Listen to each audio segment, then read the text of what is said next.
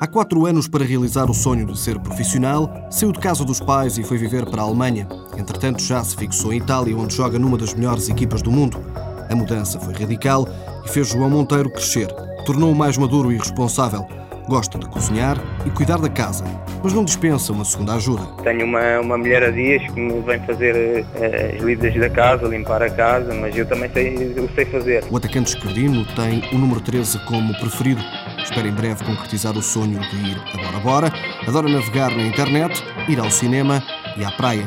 Gosta também de estar com a família e os amigos, não escondendo que um campeão também chora. Os primeiros tempos, quando, quando cheguei à Alemanha e estava fora do meu país, sem a minha família, sem os meus amigos, foram difíceis. Eh, chorei bastantes vezes, sofri um bocadinho, mas eh, pronto, eu sabia porque é que, porque é que estava ali, tinha um sonho, pronto, e tive de ir atrás dele e, e agarrei com, com toda a força. Mas muitos motivos tem tido para também chorar de alegria. O meu primeiro campeonato nacional eh, ganho, logo no meu primeiro ano de, de federado, é, que eu lembro perfeitamente, estava um igual em sets, o meu adversário estava 20-19 para mim, eu estava com match point e o meu adversário faz o serviço e falha o serviço.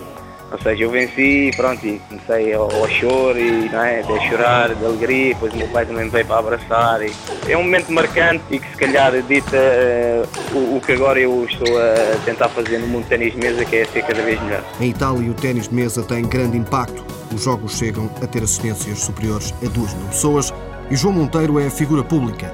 Mesmo assim, não dispensa as calças de ganga e os ténis. João Monteiro já conseguiu seis títulos individuais e cinco por equipas. No último europeu chegou aos quartos de final. No Open do Chile Eslovénia ficou em terceiro lugar e em primeiro lugar em pares no Open do Brasil.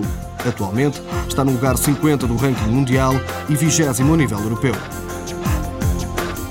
Apoio Instituto do Desporto de Portugal.